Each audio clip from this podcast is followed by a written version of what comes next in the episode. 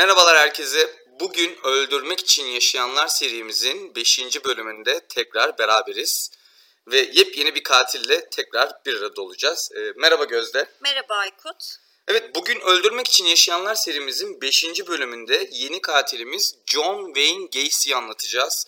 Namı diğer palyaço katilimiz. Gerçekten çok vahşi bir katille birlikte olacağız e, bu podcast serimizde. E, dilersen e, sen şu yasal uyarıyı yine yap başlamadan önce. Evet, e, bu bölümümüzde de e, serimizin özelliği olduğu için yine rahatsız edici unsurlar bulunabilir. Hı hı. Evet, John Wayne Gacy 17 Mart 1942 yılında Chicago, Illinois'de dünyaya geliyor ve kendisi bir balık burcu.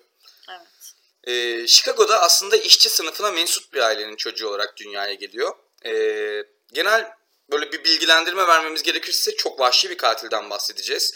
Ee, 1972-78 yıllar arasında aktif olarak cinayetlerini işlemiş, tam 33 tane insanı öldürmüş bir seri katilden bugün bahsediyor olacağız. Ee, dilersen çocukluk yıllarıyla John Wayne Gacy'nin başlayalım. Başlayalım. E, Polonya göçmeni bir ailenin çocuğu olarak dünyaya geliyor. E, büyük büyük dedesi Prusya'dan Amerika'ya göç etmiş bir e, Polonyalı ve babası John Gacy ile Marion e, annesi Marian'ın e, oğulları olarak ikinci çocukları olarak dünyaya geliyor. E, Chicago doğumlu, orada doğup büyüyor ve babası Birinci Dünya Savaşı'nda gazi olmuş bir oto tamircisi. Annesi ise ev hanımı. Katolik kökenli bir aile ve e, Gacy'nin çocukluğundaki en önemli ve en etkili olan şeylerden bir tanesi babasının alkolizmi ve şiddet düşkünlüğü. Evet, John Wayne Gacy'de de diğer katillerde rastlayacağımız gibi maalesef baba problemlerine rastlıyoruz burada.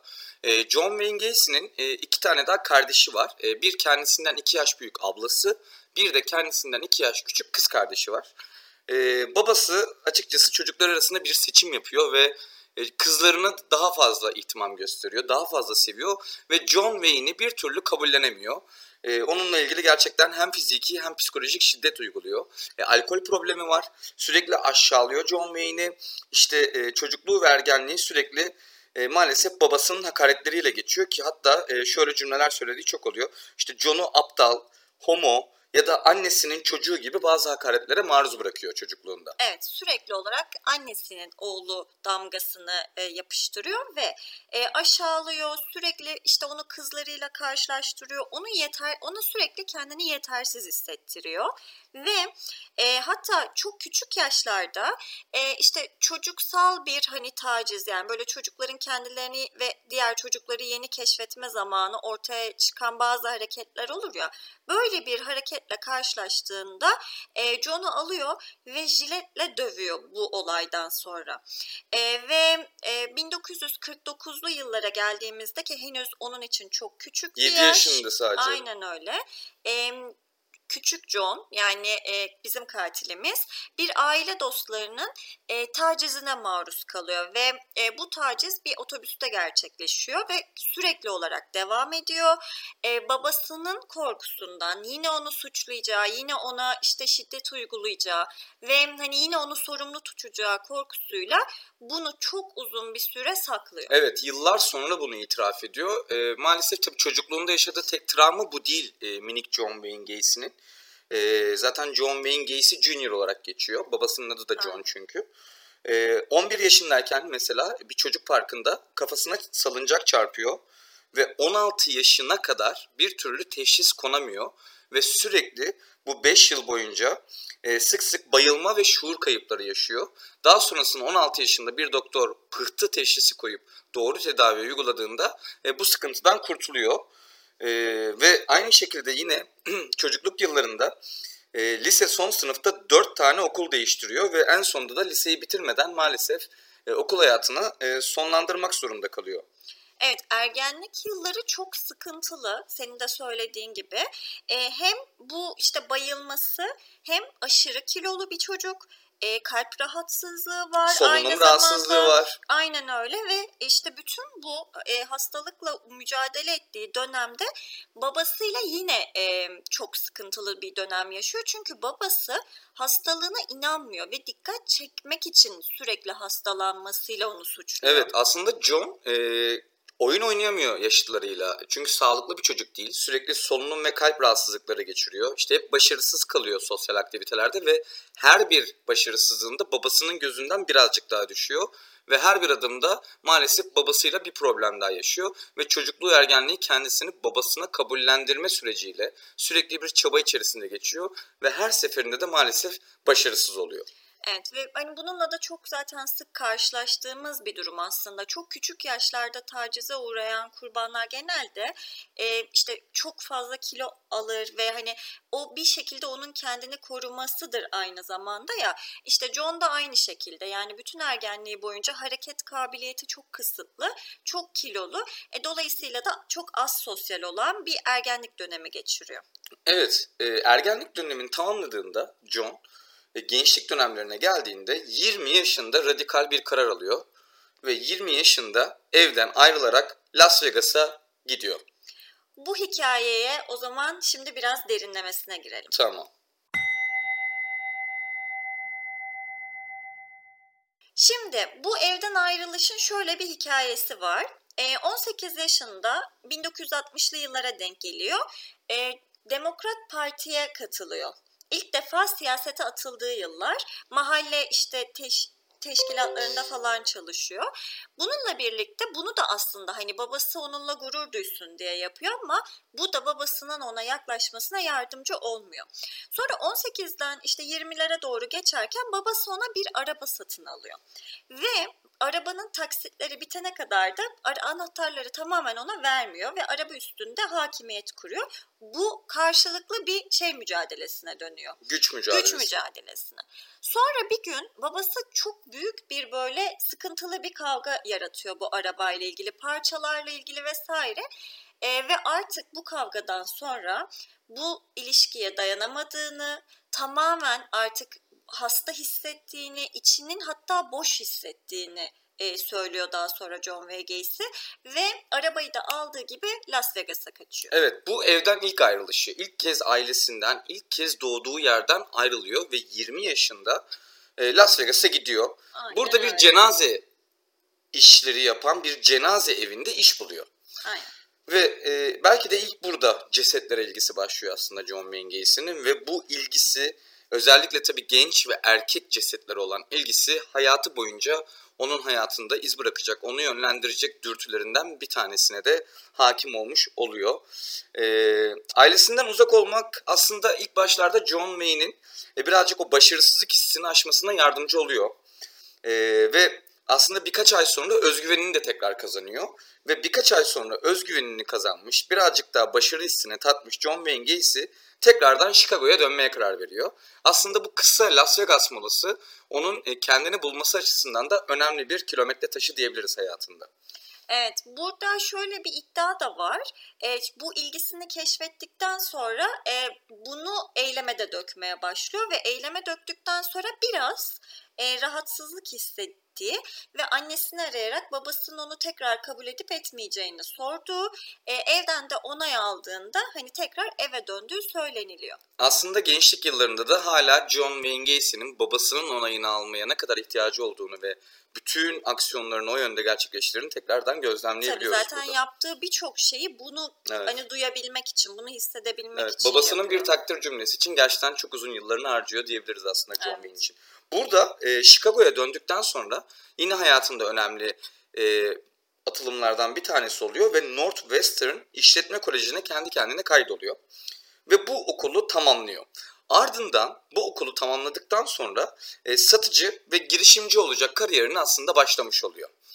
E, aslında kısa süreli bir başarı kariyeri bile oluşturuyor diyebiliriz burada John Wayne Gacy için. Evet. Burada hatta şeye de katılıyor. Bu JCS denilen United States Junior Chamber diye bir şey var. Genç Ticaretler Odası. E, aynen ve liderlik odası gibi bir şey bu. Genç erkekler üye olabiliyor sadece.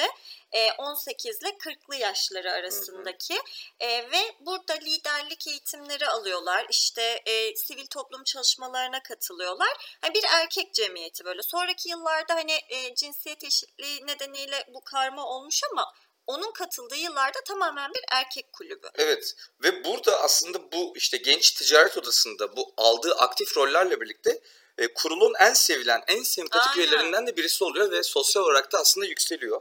Yani bir anda John, John Wayne Gacy işte cazibesi olan, e, özgüveni olan ve ikna kabiliyeti çok yüksek olan birine evriliyor bir anda. Evet. E, aynı zamanda da nişanlı. Yani dışarıdan bakıldığında böyle o dönem için ideal olan işte işi olan, okulunu bitirmiş, e, sivil toplum kuruluna üye, nişanlı bir genç bir insan. Evet buradan dilersen evlilik ve iş hayatına doğru yavaştan bir geçişte bulunalım. Tamam.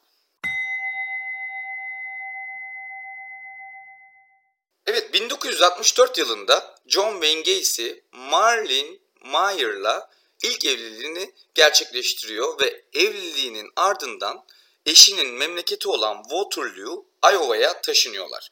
Tabi bu taşımanın bir amacı var burada. Ee, burada kayınpederi e, çok zengin ve çok varlıklı bir adam ve o bölgedeki birçok ünlü tavuk firmasının e, söyleyelim de tam adını. KFC'nin Kentucky, Kentucky Fried Chicken'ın e, sahibi ve John Wayne Gacy'ye bunların başına geçmesini teklif ediyor. Bu yüzden de Iowa'ya taşınıyorlar. E, Iowa'ya taşınıyorlar ve 1966'da da bütün restoranların başına geçerek e, kariyer çıkışındaki belki de doruk noktalarından birine gidiyor. Ancak burada çok önemli bir detay var. 1965 yılında John Wayne Gacy babasını kaybediyor. Ve Chicago'da babası ölüyor 1965 yılında. E, 1966 yılında e, bu restoranların başına geçen John Wayne Gacy'nin kariyeri çok yükselirken ancak yavaş yavaş kişisel hayatı düşüşe geçmeye başlıyor. Ve yavaş yavaş artık burada bazı hayatındaki arazları görmeye başlıyoruz. Ne gibi? İşte sekse karşı takıntısı olması, e, karısıyla bazı arzularını tatmin edememesi sonucunda John Wayne Gacy bir yerde kendini biseksüel olarak tanımlıyor. Ancak burada aslında çok homoseksüel dürtüler olan bir insan ve kendini tanımlama şekli bu bu şekilde. Daha sonrasında karısı da ilerleyen yıllardaki itiraflarında bundan bahsediyor. E, bu dönem aynı zamanda hani bu kariyerinin bu kadar iyi olduğu dönemler onun e, ço- ilk çocuklarının da dünyaya geldiği dönem 66-67 yılları ve bunun hemen öncesinde de e, hayatının belki de en önemli dönüm noktalarından biri yaşanıyor. Bir aile ziyareti sırasında babası tabii onun artık hani bu işletmelerin başında e, işte çocuğu olan falan bir insan olduğunu gördüğünde diyor ki oğlum senin hakkında yanılmışım. Bütün yaşadıklarımız için işte beni affet diye özür diliyor. Bu onun hayatındaki kendi tanımıyla en mutlu yılları. Evet sonunda aslında babasıyla ilgili e, böyle bakış açısında görev tanımlanmıştır. Çekini atabiliyor yani hayatında. Ve aynı zamanda e, Iowa JC's'leri yani yine aynı kulübün Iowa'daki bu sefer e, teşkilatına da üye oluyor. Orada inanılmaz seviliyor. E, hatta albay lakabı takılıyor. Çünkü sürekli olarak onlara yemek işte servisleri yapıyor ve bağış toplama konusunda inanılmaz maharetli. Bu yüzden de e, ona albay e, Gacy diyorlar. Evet tabi bu birazcık buzdağının görünen tarafı, e, birazcık da görünmeyen tarafından bahsedersek burada. E, tabi bu kadar restoranın başında çok iyi bir kariyer yolu çizmiş kendine ve gücü de elde ediyor burada. E, burada başında olduğu restoranın genç üyelerine ulaşmak için yavaş yavaş konumunu ve mevkisini kullanmaya başlıyor. E, işte Gacy'nin evine davet ettiği erkek çocuklarla ilgili artık birçok hikaye anlatılmaya başlanıyor sağda solda. Yine e, anlatılanlara göre daha sonra kanıtlanacak itiraflara göre işte onlarla sigara içiyor, içki içiyor, e, böyle sert pornolar izliyor ve o, daha sonrasında onlara şiddetle saldırıp bazılarıyla rızasıyla bazıları ise de zorla e, cinsel ilişkiye girmeye çalışıyor John Wayne Gacy. Bunun için çok paravan olarak kullandığı e, eşya ve mekanlardan bir tanesi kendi evlerinin bodrumu. Burayı bir kulüp haline çevirmiş ve özellikle de kendi şirketinde çalışan genç erkekleri işte buraya hani eğlenmeye davet ediyor. E, işte gece boyunca alkol alıyorlar, işte eğleniyorlar vesaire. Gecenin sonuna doğru e, gözüne kestirdiği bir tanesini mesela işte e, yaklaşmaya başlıyor. Buradaki savunma mekanizmasını şöyle geliştirmiş. E, bir şekilde yaklaşabilirse buna devam ediyor. Ama olur da çok sert bir tepkiyle karşılaşırsa da ya ben işte şaka yapıyordum falan gibi bir şeyle hani üstünü örtüp e, hayatına devam ediyor. Aslında burada birazcık da e, palyaço kariyerinden de bir tık bahsedebiliriz yavaş yavaş. Çünkü senin de dediğin gibi Gacy boş zamanlarında işte arkadaşlarını, komşularını e, eğlenceli sokak partilerine ev sahipliği yaptığı bu evine çağırıyor ve bazı partilerde hatta palyaço pogo oluyor. İşte palyaço kostümü giyiyor. İlerleyen yıllarda yerel hastanedeki çocukları eğlendirmek için de yine bu palyaço kıyafetine e, girerek e, hobi olarak yani tamamen bir sosyal sorumluluk projesi olarak palyaçoluk yapmaya da devam ediyor. Tabii bu çıkan dedikodular artık birazcık ayyuka çıkmaya başlıyor yavaş yavaş ve e, 1968 yılında ilk kez resmi olarak suçlanıyor John Wayne. Küçük çocuklara cinsel istismar suçuyla suçlanıyor. E, tabii başta bütün suçlamaları reddediyor John Wayne. E, asla yapmadım diyor. Ancak çeşitli delil ve tanık ifadeleriyle birlikte e, mahkeme onu suçlu buluyor ve cinsel saldırı suçundan e, 10 yıl ceza alıyor John Wayne. Tabii bu mahkumiyet kesinleştikten hemen sonra da eşi ve iki çocuğunun annesi onu anında boşuyor. Çocukları da alıp gidiyor. Burada John Wayne e, siz benim için öldünüz ve bir daha asla yoksunuz. Çocuklarımı da görmek istemiyorum şeklinde onlara e, geri bir cevap veriyor ve bu defteri hayatından sonsuza dek kapatıyor. Bir daha da asla karısı ve bu iki çocuğuyla görüşmüyor John Wayne. Ve buradaki sahip olduğu konumu, işi, ailesi her şeyini kaybetmiş oluyor. Buradaki yargılamalar esnasında ona antisosyal kişilik bozukluğu teşhisi koyuyorlar. Bununla birlikte e, yargılanmasına bir engel olmadığını söyleyerek yargılamasının yapılmasını sağlıyorlar. Burada e, bu 10 yıllık mahkumiyetini Anamosa Eyalet Hap- Hapishanesi'nde geçiriyor. E, ve çok enteresan her yerde olduğu gibi Evet. hapishanede de e, birkaç ay içerisinde en iyi, en saygılı mahkumlardan biri olarak görülmeye başlıyor. Baş aşçı oluyor. E, tutuklular için e, hani işte bir şeylerin iyileştirilmesi yönünde hareketlerde bulunuyor. E, yine bu JC hani girdiği teşkilat var ya sürekli.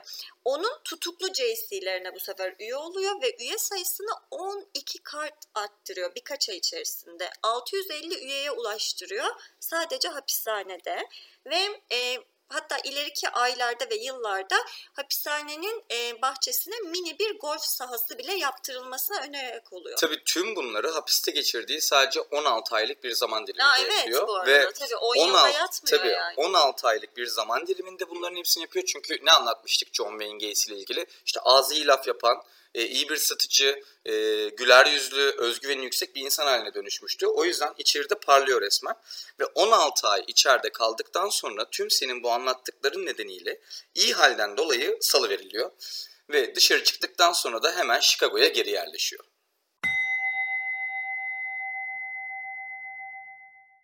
Evet, hapishaneden çıktıktan sonra John Wayne tekrar memleketi Chicago'ya geri dönüyor. Ee, ve tabi burada aslında birazcık kirli aktivitelerine devam ediyor diyebiliriz. Chicago'ya döndükten hemen sonra yine eşcinsel bir gence saldırıda bulunuyor ve bu genç e, John Wayne Gacy hakkında şikayette bulunuyor. Ancak e, mahkemeye gidip şikayette bulunma zamanında mahkemede olmadığı için bu dava otomatik olarak düşüyor ve John Wayne Gacy buradan e, kurtulmuş oluyor. E, tabii Chicago'da işler e, John Wayne Gacy'nin biraz istediği gibi gidiyor. E, bu arada sık sık e, işte kirli işlerine devam ederken el altından kariyerinde de hızlıca yükseliyor. Mesela 3 yıl sonra 1975 yılında kendi inşaat şirketi PDM'i kuruyor. Hı. Chicago'da ve e, Temmuz 1975'te de arkadaş çevresinden tanıştığı yeni boşanmış bir kadın olan Carol Hoff'la evleniyor ve ikinci evliliğini gerçekleştiriyor. Hı hı. E, ikinci evliliğini gerçekleştiriyor. Ama tabii bu ikinci evliliğinde de işler çok yolunda gitmiyor ve kısa bir süre içerisinde boşanıyorlar. E, ikinci karısının e, John Wayne ile ilgili e, şöyle bir e, tanımı var. E, biraz tutarsız davranışları olan garip bir adamdı diyor. O yüzden de e, baş edemiyor bir yerden sonra ve bu yüzden boşanıyorlar. Ama bu evlilikten de çocukları olmuyor. Burada e, Chicago'ya taşındıktan bir süre sonra ve işte evlenmeden önce annesinin de yardımıyla 8213 Batı Summerland e, bulvarında bir e, ev, çiftlik evi satın alıyor. Bu çok bu çok önemli bir e, ev çünkü e, daha sonraki itiraflarının hepsinde şu ortaya çıkacak ki bütün işlemiş olduğu cinayetleri bu çiftlik evinde işliyor. O yüzden buradaki adres ve e, sokak çok önemli. Evet, burada dediğin gibi annesinin desteğiyle işleri ilerletiyor. Aslında çok zeki bir iş adamı oluyor. Tabi ne yapıyor mesela? İyi bir satıcı demiştik. İşte piyasanın çok daha ucuz fiyatlar veriyor. E bunu nasıl gerçekleştiriyor? İşte e, birçok genç çocuktan böyle oluşan bir çalışan grubu oluşturuyor ve tabii ki de çalışan masraflarını düşürüyor. Çalışan masraflarını düşürerek de piyasanın çok daha altı teklifler veriyor ve e, gerçekten piyasayı kızıştırıyor. Böylelikle çok başarılı bir iş adamı oluyor ve işlerini ilerletiyor. Ciddi karlar elde ediyor bu süreçte John Wayne Gacy. Hatta bazı yerel gazete ve medyada zeki bir iş adamı olduğuna dair makale ve dergilerde konu bile oluyor John Mendes. Evet evet ya ve burada da yine hani sivil toplum kuruluşlarında görev almaya başlıyor. Hani sosyal tarafı bu bütün bu süreçte hiç sekteye uğramıyor bir süre. E, hatta 75-78 yılları arasında e, bu evde inanılmaz yaz partileri veriyor. Tema partiler veriyor yani ve bu partilere yüzlerce kişi katılıyor ve şehrin en önde gelenleri, politikacılar davet ediliyor ve hepsi de bu cinayetlerin işlendiği çiftlik evine gelip partilere katılan isimler e, oluyorlar. Evet burada politikacılar demişken aslında John Wayne Gacy'nin hayatında bir siyaset geçmişi de var. Bir siyaset kariyeri de var. E, kendisi yerel Demokrat Parti etkinliklerinde bayağı aktif rol alıyor Chicago'da. E, hatta bir keresinde Demokratik Parti'nin bölge sorumlusu olarak First Lady Rosalind Carter'la fotoğraf bile çektiriyor. bu fotoğrafı kayıtlarda var. Var. Bir de bu fotoğraf sonradan hem onların başına Demokrat Parti'nin evet. başına hem de e, gizli servisin başına inanılmaz Çok bela, bela oluyor. oluyor. Çok yani nasıl? Bela oluyor. Çünkü fotoğrafta böyle bir rozet var ve o rozet e, özel izin verilmiş demek evet. anlamına geliyor. E, ve inanılmaz ondan sonra Ya bir güvenlik kontrolünden belirli checklistlerden geçmesi lazım e, onun verilmesinin ama e, nereden bilebilirler ki karşılarında gerçekten tarihin en cani katillerinden birinin olacağı. E, bu arada canilik demişken yavaştan tabi bu kadar konuştuk henüz e, cinayetlerine gelmedik. Çünkü aslında onun hayatının e, kronolojik akışı da bu şekilde. Hep gizli evet. gizli hallediyor ve e, birazcık e, açıkçası yakalanmasından sonraki itiraflarına istinaden cinayetler ortaya çıkıyor. E, dilersen hadi, cinayetlerine ve e, yakalanışına doğru yavaş biraz ilerleyelim. Yavaş geçelim cinayetlere. Tamam. 12 Aralık 1978 tarihi John Wayne Gacy açısından çok kritik bir tarih. E, bu tarihte bir eczanede çalışan genç Robert Pierce isimli bir e, erkek çocuğu kayboluyor. E, bunun da son görüldüğü kişi John Wayne Gacy oluyor. Dedektifler Gacy'yi araştırınca eski cinsel saldırı suçuna ulaşıyorlar ve Gacy'nin evini araştırmak için ilk bahanelerini elde ediyorlar. E, ilk dedektifler John Wayne Gacy'nin evine geldiğinde işte evin altında böyle sürünerek girilebilen bir yer buluyorlar. Böyle gizli bir bölme gibi bir mahzen buluyorlar. Ve böyle çürümüş, eskimiş, küflü bir koku fark ediyorlar. Ancak başta bunu lağım borularına bağlıyorlar. O yüzden de çok detay bir e, araştırma yapmayaraktan işte aldıkları delillerle birlikte e, geri dönüyorlar polis merkezine. Ancak daha sonra delilleri inceleyen dedektifler daha birkaç saat önce kaybolmuş Robert Pierce'e ait bir yüzük buluyorlar. Ve ondan sonra bu polislerin, dedektiflerin evi ikinci kere detaylı bir şekilde araması için yeterli onlara veriyi aslında vermiş oluyor. Yani birçok aslında seri katilde gördüğümüz gibi almış olduğu hatıra deniyor onlara. O Evet. hatıraları nedeniyle çok daha fazla dikkat çekiyor ve incelemelere tabi tutuluyor. Evet her katil yani çoğu katilde olduğu gibi o koleksiy- e, koleksiyoner koleksiyoner ruh e, Aynen. orada ön plana çıkıyor ve o her öldürdüğünden sakladığı bir parça maalesef daha sonra başını yakıyor John Wayne Gacy'nin. E, burada tabii ikinci kere evi arayan dedektifler artık yavaş yavaş e, bazı daha net detaylara ve delillere ulaşıyorlar burada. Hatta bir tanesi şöyle bir cümle kuruyor. Bütün işte bunları gördükten sonra bence burası çocuklarla dolu diye bir Evet. böyle manşet cümlesi kuruyor. Yani tabii bu tam bu arada yakalanacağını da anlıyor John Wayne Gacy ve işte 10 gün sonra 22 Aralık 1978 tarihinde karanlık sırlarının da ortaya çıkacağını tam anladığı anda polise gidip itiraflarına başlıyor John Wayne Gacy. E, burada itiraflarına başlamadan çok önemli bir cümlesi var polise gittiğinde. Diyor ki ilk görüşmede polislere John, 4 adet John var diyor. Birincisi müteahhit olan John. İkincisi palyaço olan John yani Pogo. Üçüncüsü siyasetçi John. Dördüncü ise Jack Hanley. Katil olan Jack'ti ve bütün kötü şeyleri o yaptı diyor polislere. Evet. Ve içlerindeki en masumane olanı da Pogo'ydu. Çünkü Evet. Pogo onu çocukluğuna yaklaştırıyordu. Kendisi böyle tanımlıyordu. Ancak Pogo olduğunda çocuk olabildiğine inanıyordu. Ama tabii ki e, diğer tarafı çok daha kanlı ve cani bir kişilikti. Şimdi burada kendine özel bir yöntemi var. Hani özel cinayetlere e, belki sen hani ekleyeceklerim vardır ama bir ondan bahsedelim. E, bir kere bütün dikkatini çeken gençlere önce birkaç vaatle yaklaşıyor. Yani işte bu para olabilir, uyuşturucu olabilir, alkol olabilir, evi olmayan birine yatacak yer olabilir.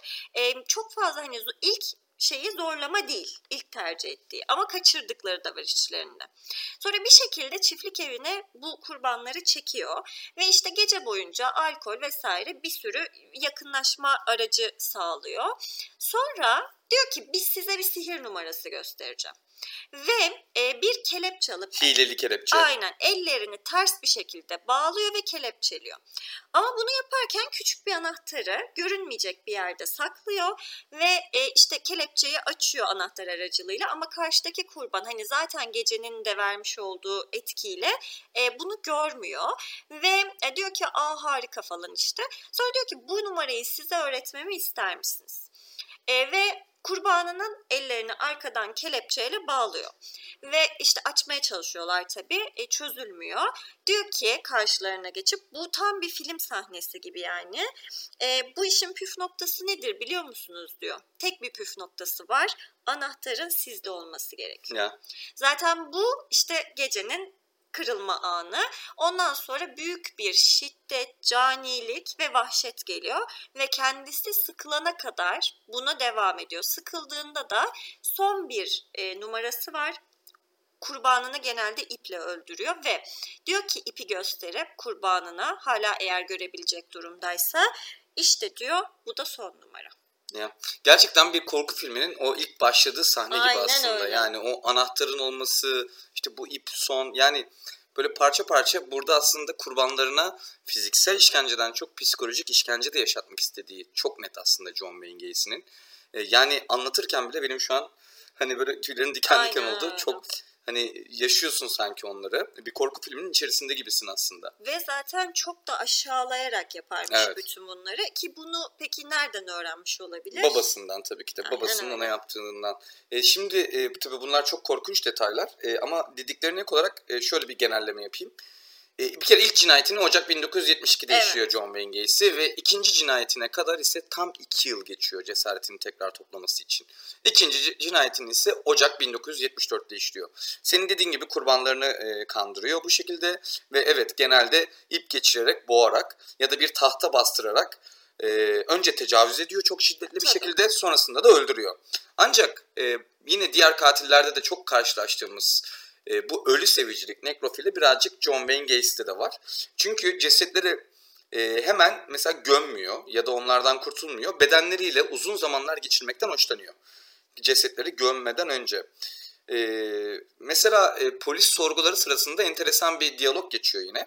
İşte hatırlayamadığı ya da cevaplayamadığı bir detay olduğunda Aa bunu Jack'e sormanız gerek. Bunu ben bilmiyorum gibi bir savunma mekanizması geliştiriyor çok enteresan bir şekilde. Ee, ama bütün bu işte hatırlamamalarına rağmen evin altına gömdüğü 28 cesetin detaylı krokisini de çıkartıp dedektiflere teslim ediyor. Bu 28 adet ceset tam bir ay içerisinde bulunuyor. Bir ay gibi bir zaman sürüyor. Tabi bunda e, işte e, donmuş ve donmuş yüzey kötü hava şartları çünkü Ocak ayından bahsediyoruz. Bunun da etkisi var. Bir ay içerisinde tam 28 adet ceset kalıntısına ulaşılıyor. E, toplam 33 kişi öldürmekten suçlanıyor diyorduk. 5 tane cesedi ise nehre atıyor. O yüzden ulaşılamıyor. Ama bu 33 tane cinayeti kendisi itiraf ediyor John Wayne Gacy. Neden e, onları çiftlik evinin bahçesine gömüp daha hani kendisi için güvenli bir yöntem seçmediğini sorduklarında da e, onların kendi malı olduğuna inandığını ve dolayısıyla onları çok fazla uzağa götüremeyeceğini söylüyor. Evet bu aslında nehre attığı 5 tane cesette de mesela son öldürdüğü kurban onlardan biri. Hani yakalanmak üzere olduğunda hep bir risk gördüğünde yani son çare olarak kurtuluyor. Asla cesetlerden kurtulmak istemiyor. Hı hı. Onları işte böyle bir e, hediye gibi, bir armağan gibi ya da bir hatıra gibi e, yakınında tutmak hoşuna gidiyor. John Wayne Gacy'nin. Bir, ke, bir de e, 33 kurbanın tamamı da genç ergen erkeklerden hoş, evet. e, oluşuyor. E, çoğunluğu Chicago sokaklarında müşteri arayan seks işçileri. İşte bunların 5 tanesi e, kurduğu müteahhitlik şirketinde çalışan, Hı. çok enteresan mesela. O PDM e, müteahhitlik şirketinde çalışanlar daha önce Iowa'da KFC'de çalışanları da zorla Aynen, cinsel tabii. saldırılarda bulunmuştu. Ona göre seçiyor. Ona göre seçiyor. Daha ucuz çalışan, ihtiyacı olan insanları seçiyor ve ona göre şikayet etmeyeceğini düşündüğü insanlar üzerinden de kirli fantezilerini hayata geçiriyor. Hatta bir tanesi o tabii Yugoslav olduğu için ilgimi çekti. Ee, Yugoslav kökenli Amerika'da yaşayan bir ailenin oğlu. E, ailesiyle böyle biraz tartışmalıymış çocuk. Bazı borçlar nedeniyle falan kaybolmuş ve ailesi 3 yıl boyunca hiç durmadan polislere John Wayne Gacy'nin evini aramalarını, bundan onun sorumlu olabileceğini e, söylemişler. Yani taciz etmişler karakolu sürekli olarak. Onu arayın işte en son onunla görüldü, en son onunla buluştu diye. Ama etkili olmamış. Evet çünkü gerçekten bir hani toplum içinde bir karizması bir yeri olan bir insandan bahsediyoruz John Wayne Gacy. Bu gücünü de sonuna kadar kullanmış. Ee, enteresan anekdotlardan bir tanesi şimdiye kadar John Wayne Gacy'nin elinden iki kişi kurtuluyor. Robert Donnelly ve Jeff Rignall. Ee, 1977 Aralık ayının farklı günlerinde e, bu iki kişiyi silah zoruyla kaçırıyor. Her ikisini de kloroformla bayıltıyor. İşkence uyguluyor ve tecavüz ediyor. Ama her nedense bu hiçbir zaman bilinmiyor. Artık korku mudur, utanç mıdır yoksa merhamet midir bilinmez. Bu iki genci bırakıyor John Wayne Gacy ve çok şanslılar. Tabii bu iki genç korkusundan asla gidip itiraf etmiyor. Daha sonra 1978'deki yakalanmasından sonra polis merkezine giderekten e, bu başına gelenleri anlatabilecek cesareti kendilerinde buluyorlar. Ama şunu söylemeliyiz ki bu iki genç gerçekten çok şanslı. Tabii. Nedeni bilinmese de. E, buradan e, artık yavaştan dava ve idam sürecine devam edelim.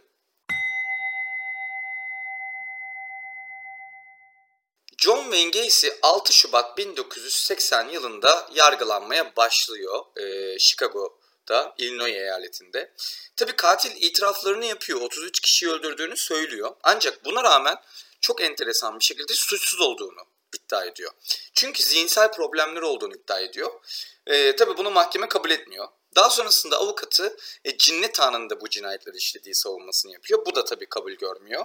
Ee, en sonunda çok küçük bir deneyim olarak kaza sonucu bu ölümlerin olduğu iddiası da tabii mahkeme tarafından kabul evet, görmüyor. Ediliyor. Aslında savunma avukatı çok net bir şekilde her yolu deniyor. Ama burada e, açıkçası jüri çok net bir şekilde savcılık ve iddia makamlarının yerinde, yanında yer alıyor ve e, sadece bir buçuk ay sürüyor davası. 13 Mart 1980'de e, sadece 2 saatlik bir jüri görüşmesi sonucunda John Wayne Gacy 33 cinayetten yargılanıyor. Bunların 21 tanesi ömür boyu, 12, 12, 12 tanesi ise ölüm cezasına çarptırılıyor.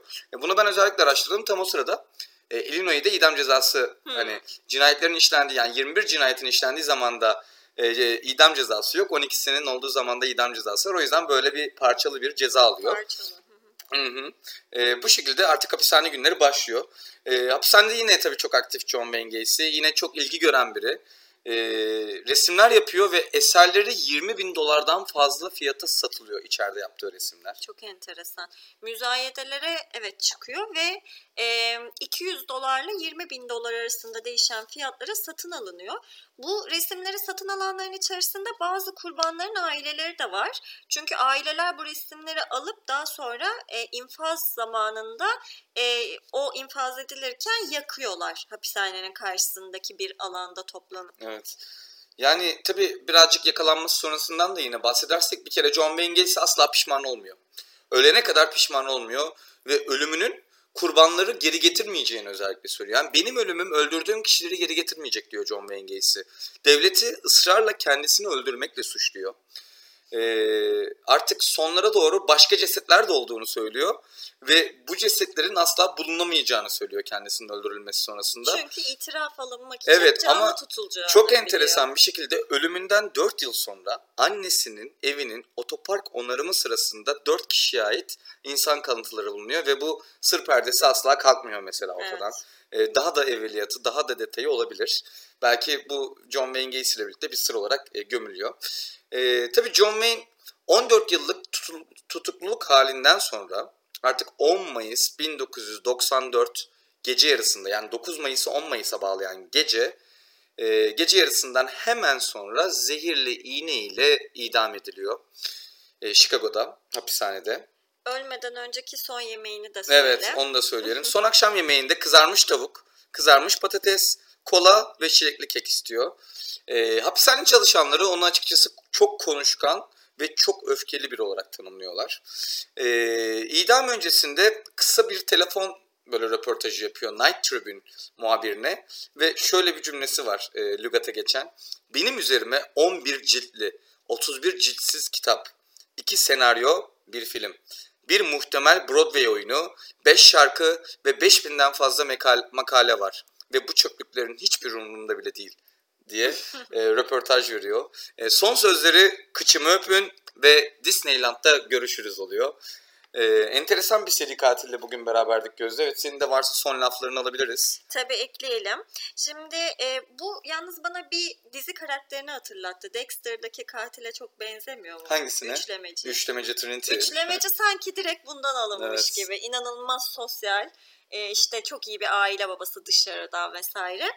E, şimdi Gacy'nin yargılamaları sırasında şu anekdotu verelim. Bu çok önemli çünkü. E, 1984'lü yıllarda e, işte bu çocukların kaybolmasından sonra 72 saat bekleme süresi varmış eskiden. Evet Amber. Hala. E, aynen ve e, 72 saat beklenildiğinde artık hani hepimiz biraz biliyoruz ki e, çoktan olan olmuş İlk 24 oluyor. saat burada İlk kritik. 24 Kayıp- saat çok kayıp önemli. vakalarında kayıp yani ilk- vakalarında. Özellikle de çocuksa Evet. yani bu. %90 oranla ölüm oranı artıyor ilk 24 saatte bulunmazsa maalesef. Aynen ve 72 saat beklenildiğinde de tabii bu oranı çok daha yükseltiyor. Ee, buradaki davalar sırasında Amber Alert de- e, denilen bu Amerika'daki alarm sistemi kanunu çıkarılıyor. Çocuk kaçırma alarm sistemi. E, bu hani bilmeyenler için şöyle bir sistem. E, telefonlara devlet tarafından bütün telefonlara istisnasız gönderilen, e, susturamadığınız küçük bir süre zarfı boyunca ve ekranınızda sürekli olarak işte bir çocuk kayboldu, özellikleri şudur şurada kayboldu, şöyle bir arabayla görüldü falan diye bilgilerin verildiği bir sistem. Evet orada telefondaki ses hiç durmuyor. Bip bip bip bip işte atıyorum 15 saniye 30 saniye sürekli çalıyor. Aynı anda bütün telefonlar çalıyor. Çocuğun eşgali, e, onun son görüldüğü kişinin eşgali ve varsa işte araba plakası, arabanın modeli, arabanın rengi gibi detaylar verilerek bütün halka duyuruluyor Amber Çok faydalı bir sistem. E, çünkü orası çok da geniş bir alan olduğu için eyaletler arası geçiş işte hani çok daha kolay, çok daha kaybolmaya müsait. O yüzden hani özellikle kayıp vakalarında çok işe yarıyor. Çünkü ilk 24 saatte devlete, polise verilen bu noktadaki bilgiler çok kıymetli. Yani şurada görüldü, böyle oldu denilen özellikle de çocuk kayıplarında. E, bu sistem e, bu süreç e, sayesinde e, yasallaşıyor. E, şöyle birkaç tane de onunla ilgili filmden bahsedelim. To Catch a Killer 92 yılında onun hakkında gerçekleştirilen, çekilen ilk film. E, ve birkaç tane daha böyle film var. Ama en yakın tarihli olanı 8213 Gacy House. Bu en güncel hakkında çekilmiş olan korku filmi. E, ve e, bir 8 bölümlük podcast'te de konu olmuş. Yine 2020-21 yılları arasında çekilen. E, bütün bunların detaylarına gezginkoçlar.com'daki bölümün bülteninden ulaşabilirsiniz. Evet bugün John Wayne Gacy ile birlikteydik. Öldürmek için yaşayanların 5. bölümünde. Namı diğer palyaço katilimizle birlikteydik. Tam 33 tane genç erkek ergeni öldüren pedofili, homoseksüel ve çok vahşi bir katille birlikteydik. Ee, o zaman bugünlük bu kadar diyelim. O zaman bir sonraki Haftaya bölümde görüşmek, görüşmek üzere. üzere.